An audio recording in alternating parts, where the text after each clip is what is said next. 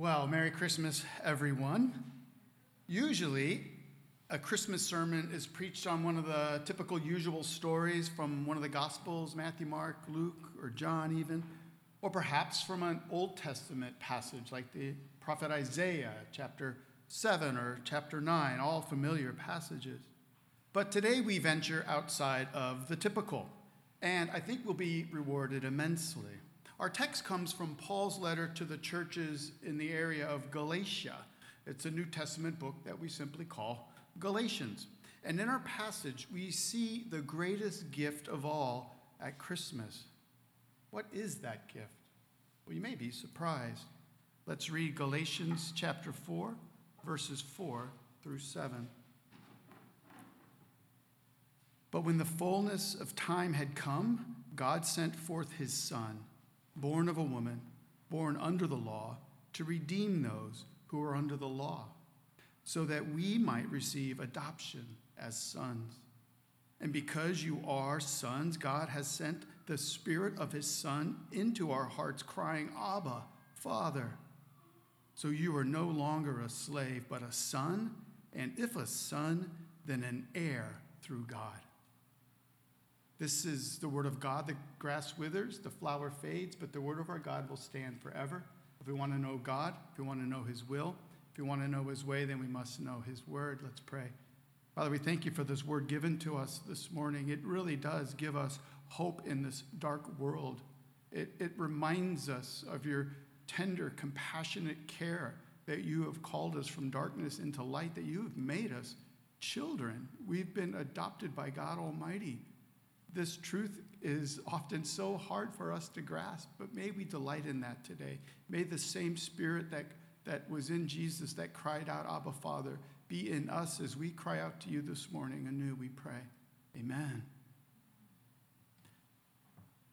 You know, for some reason, there is an awful lot of gift comparison that goes on around Christmas time my brother and I, we used to, we used to rip the wrapping paper off the presents, and, and, we would look first at the gift in our hands, and then what would we do? We would look to the other to see what they got, right? You've done this, haven't you? And we always knew we were getting the same thing when mom would hand each of us a present, and she would say, What? Open this at the same time. That was code word for grandma got you both a new set of matching PJs. And every year, you and I, we look at the gifts that we receive, and we can order these gifts from, from favorite all the way down to regiftable. I've told you about the time when Leslie's sister Jen gave me one of those battery powered nose hair trimmers, and I was like, what the heck? I don't have any problem with nose hairs run wild. So I threw it away. I think you know where this is going. A few years back, I went out and bought another one. Turns out I needed that gift after all. It, it came about the same time I got that AARP card in the mail. yes, I'm 54. As you think about the best presents you have received over the years, it should be obvious that none compare to God's giving this world his only Son. That is what Christmas is about. Jesus Christ is God's gift to the world. Now, for me, I did not receive and open that gift until I was 29 years old. I always kind of liked Jesus, but I did not think I needed him Maybe that describes you today. You like Jesus, the man, but you do not think you need him, especially if that means admitting that you're a sinner in need of a Savior. But everybody needs Jesus. And it's of utmost importance to open this gift of forgiveness before it's too late. Perhaps this Christmas you will do just that. For most of us, for most of us, we have opened the gift and we enjoy it. In fact, with Christ in our lives, there are so many varied gifts and blessings we receive, right? Like forgiveness of sin, illumination of God's word, the presence of his Holy Spirit in our lives, connection to the body of Christ, answered prayer, the certain hope of, of enjoying God face to face one day. The list goes on and on. Now, if you were to rank all of the varied blessings of this gift of Jesus Christ, there is one that rises to the top. What is it? We see it in our passage this morning. I don't think I am at all alone when I say that the greatest of all blessings bestowed by God, other than Himself, is the right and privilege to become His adopted children. The Apostle John, in that letter we've been studying, First John, we're going to cover, we're going to look into this passage in a few weeks. John says something about this I'm going to try to read his words with what I'm sure was the joy and enthusiasm in which he wrote them, because I doubt he, I doubt he wrote, I doubt he wrote it with this sense of, see what kind of love the Father has given to us. No, I think he wrote it with, see, see what kind of love the Father has for us, that we should be called children of God. And so we are. I wish to propose you that the great purpose of Christmas is not simply forgiveness of sin or redemption, as great as those realities are. What we will see in our passage is that redemption is God's means to a far greater end. God redeems sinners with this beautiful goal in mind to make us his sons and daughters. Paul writes in verse 5 that we are redeemed so that we might receive adoption as sons. And so, as you prepare to celebrate Christmas with the giving and receiving of material and earthly gifts, do not let this day pass without devoting your heart and mind to meditation on the greatest gift of all through faith in Jesus Christ, God has made you his son or daughter, and therefore an heir of all things glorious for all eternity. As we look at this amazing truth, we're going to do it under two headings. First, we're going to look at the facts that form God's family. And second, we're going to look at the fortune of being in God's family. First, the facts that form God's family. We see these in verses 4 and 5. And what we see are six facts. I'm going to run through them really quickly. Trust me, it'll go fast. First is the timing of his coming. We read that Jesus was born when? When the fullness of time had come. Picture yourself pouring a out of a pitcher, uh, pouring water into a nice glass, and you're trying to fill it all the way up to the top. And you know that feeling of when you fill it up and it's like, oh my gosh, it overflows onto the countertop. That is the meaning that the Greek word we've translated here, fullness, is trying to convey a fullness, an overflowing. Jesus came 2,000 years ago because it was the fullness of time. How so?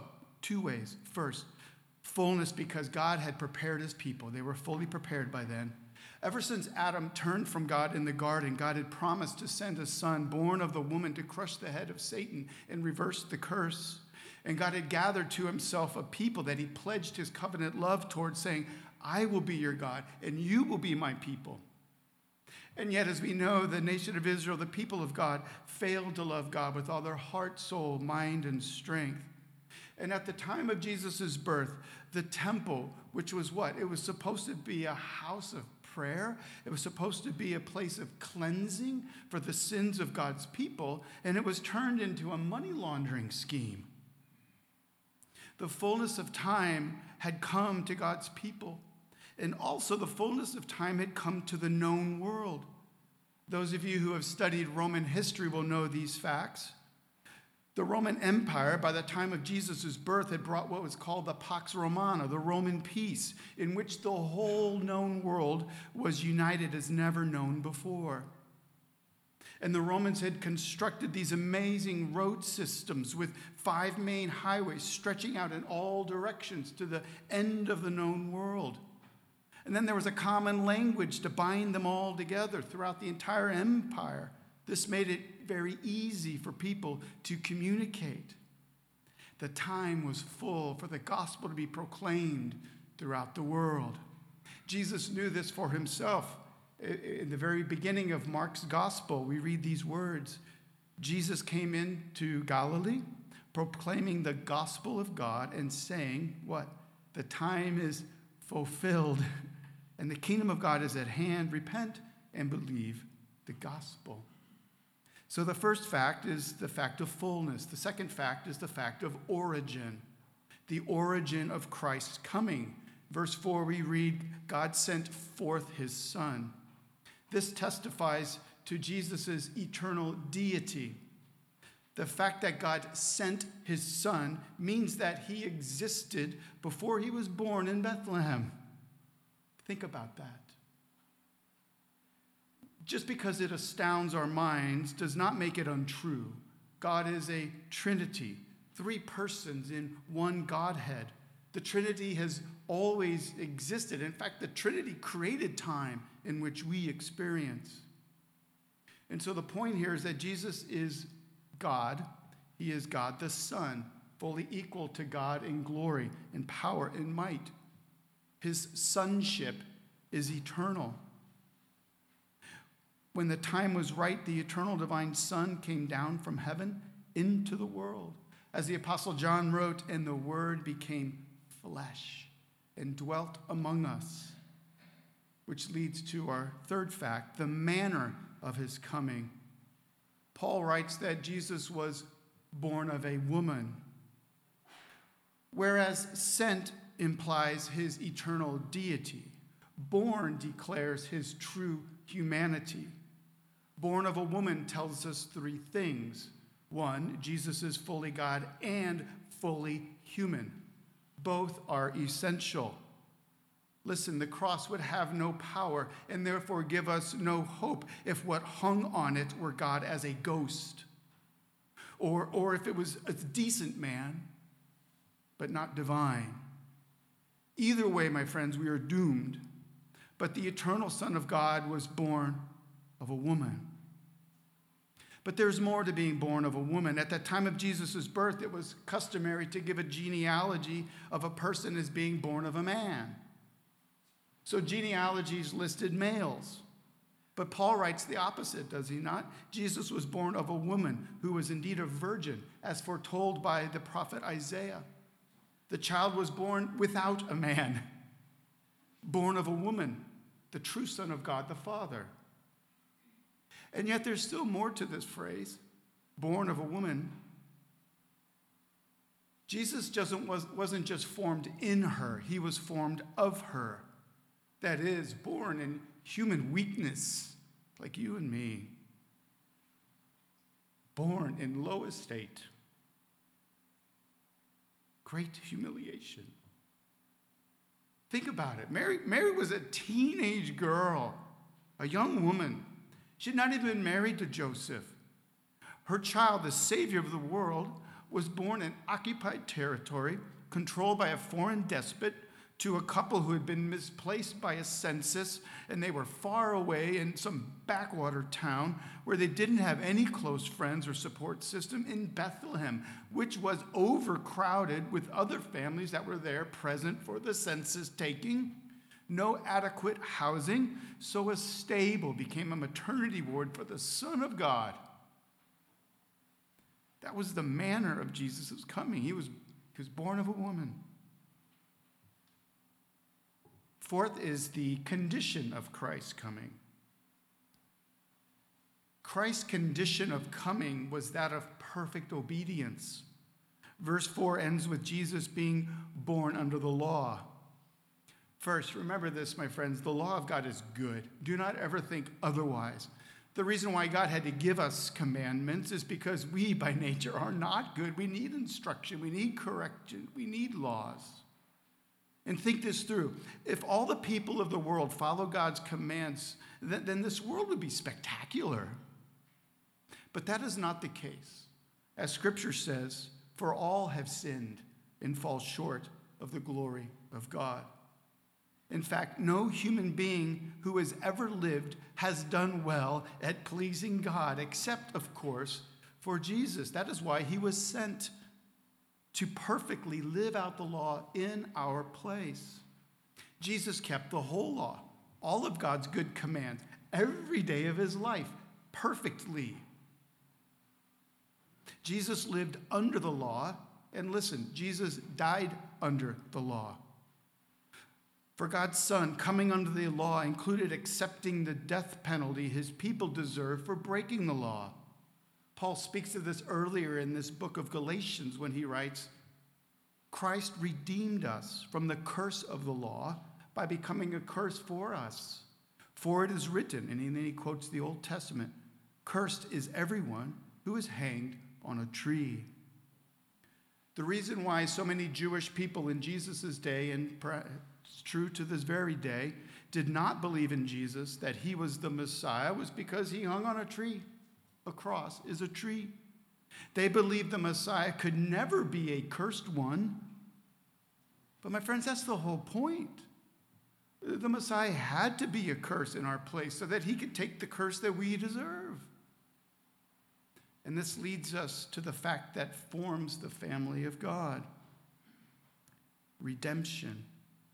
Verse 5, we read, Born under the law to redeem those who are under the law.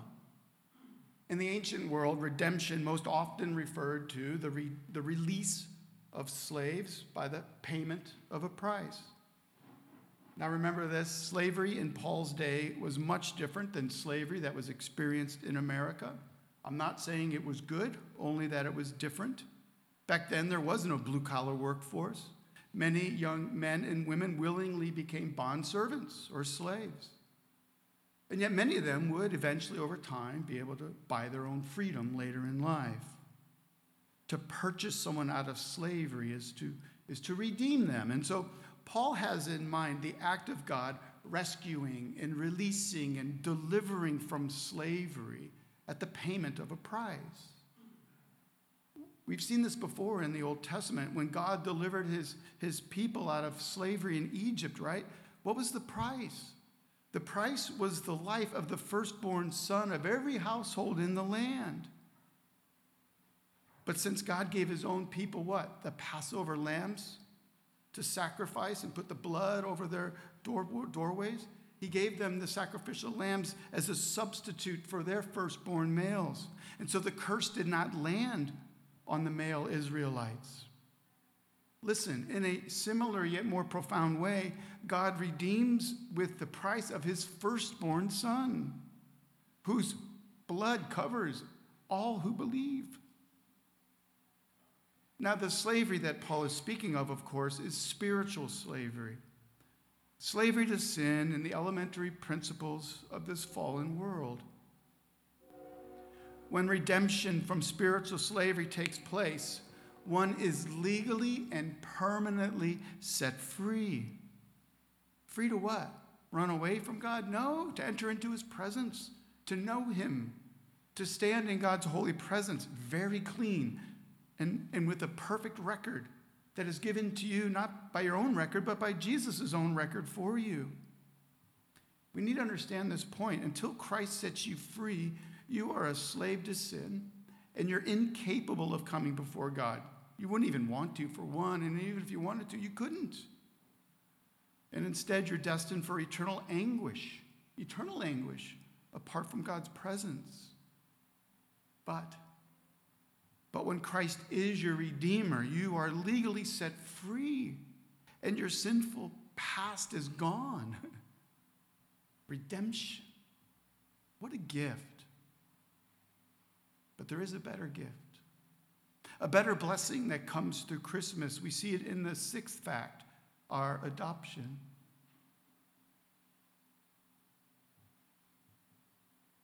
The sixth fact is that God sent his son to adopt you as his son or daughter.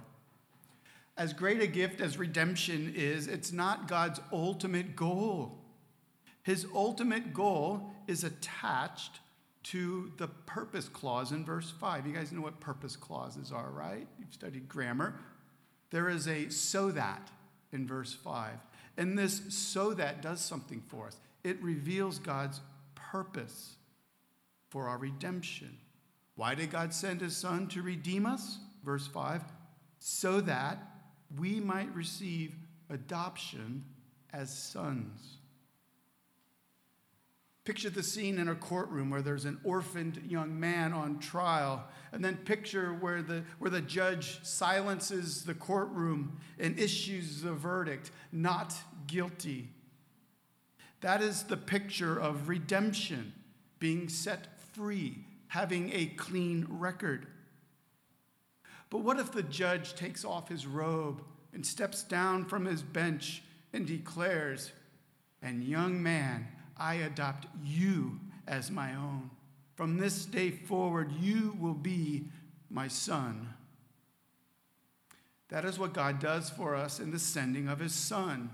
His goal for you, Christian, isn't just to set you free from your sinful past, but to adopt you as his very own child. My friends, this isn't make believe. Follow the facts. The facts are at the fullness of time, God in heaven sent forth his Son to be born truly human so that he would live the life that you and I should have lived, and that he would die the death that you and I deserve to die in order to buy us out of spiritual slavery with the ultimate goal of making his, his very own dearly cherished children. That is where the facts lead us. Now, problem is, I don't think it's just my problem. I think it's all of us as Christians. We can operate as if we are hopeless orphans rather than cherished children. So let's conclude by meditating on how fortunate we are, not just to be redeemed, but adopted into God's family. Let's look at the fortune. There is no greater fortune than to belong to God's family. God is our Father in heaven. Now, when I when we talk about God being a father, we need to address the reality that some people have had amazing fathers, like perfect, like would never change a thing father. Um, while some have had a father perhaps they've never even knew, or perhaps was mean or abusive. I think most of us fall somewhere in between. As I look at my own kids, I know that I've fallen short in so many ways. There's too many times I've had to say, I'm sorry. But what I hope my daughters understand is that God is their perfect heavenly Father who never has a harsh word, he never over disciplines.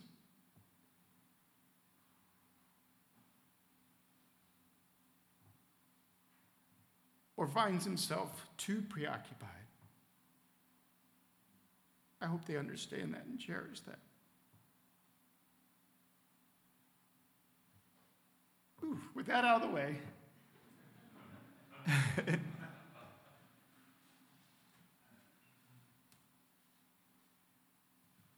I want us to focus on two fortunes that we share as children of God. The first is access, and the second is status. The Apostle Paul wants us to understand that we have access to a dad in heaven who perfectly loves and cares for us. We see it in verse 6. And because you are sons, God has sent the Spirit of His Son into our hearts, crying, Abba, Father. Now, where did Paul get this saying? Abba, Father? Well, it was from Jesus' own prayers. Remember when Jesus was in the Garden of Gethsemane? That was on the night he was about to be betrayed.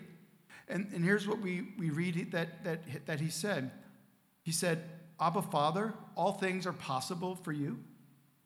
Remove this cup from me, yet not what I will, but what you will. Jesus cried out, Abba, Father, asking God if there was any other way that, that he could save the world other than him dying on the cross. Could we just maybe do that, Dad? Abba is Aramaic, it's the Aramaic word for daddy. It connotes intimacy.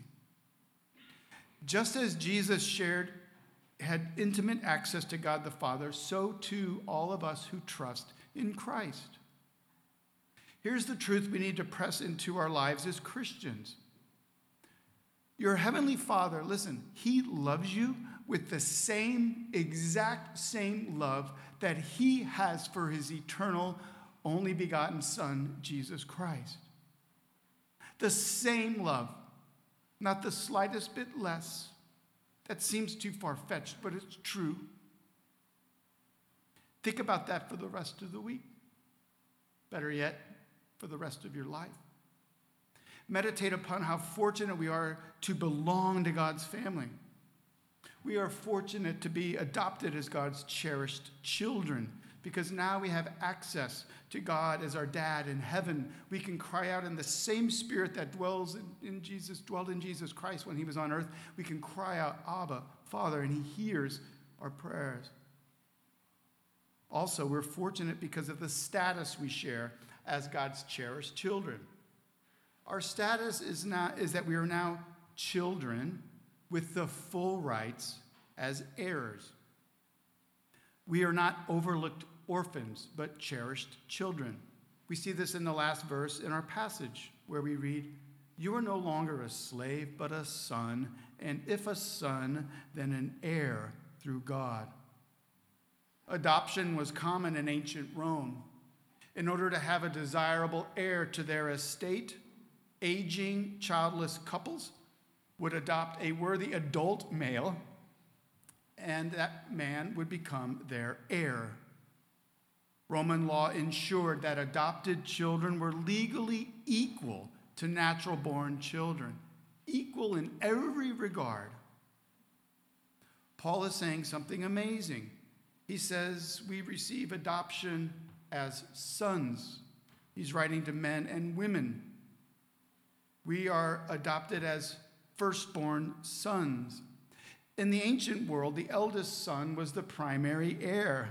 All or most of the father's inheritance went to the son who was firstborn. I'm not saying that's right, I'm a second child. Um, but that's just how it was.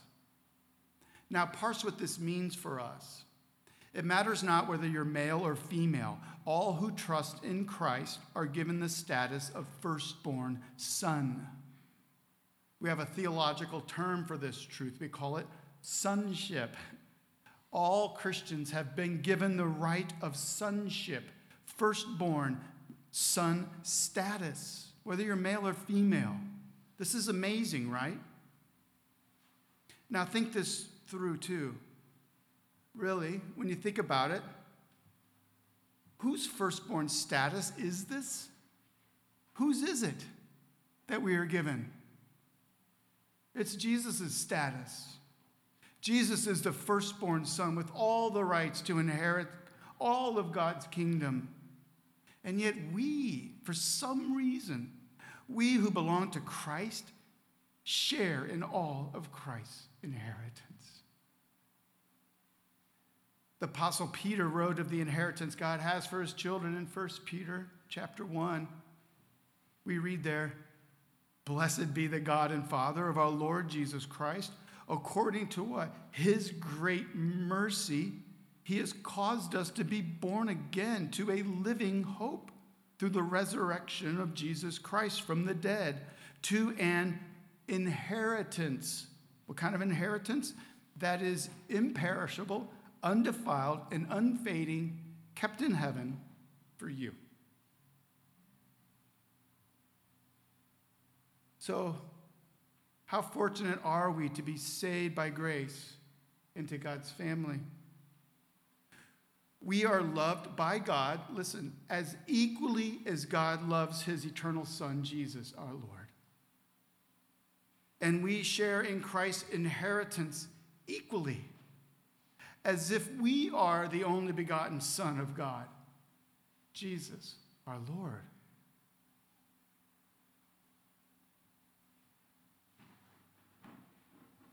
Do you now see why, of all the blessed gifts God gives us in Christ, that adoption is by far the greatest gift? And adoption really is a gift. How do we know? In our text, Paul says our adoption is to be what? Received like a gift. Verse 5 ends how? It says, so that we might receive adoption like a gift, a gift you open and receive. This Christmas, will you receive and rest upon God's gift of adoption? Of all the gifts you could ever receive, will you treasure your gift of adoption above all others? as we prepare to come and receive the Lord's Supper, let us see what kind of love the Father has lavished upon us, that we should be called children of God, and so we are. Merry Christmas. Let's pray.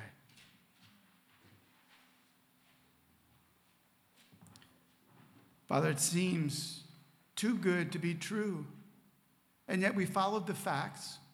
The facts aren't words we've created, the facts are written down in your holy word.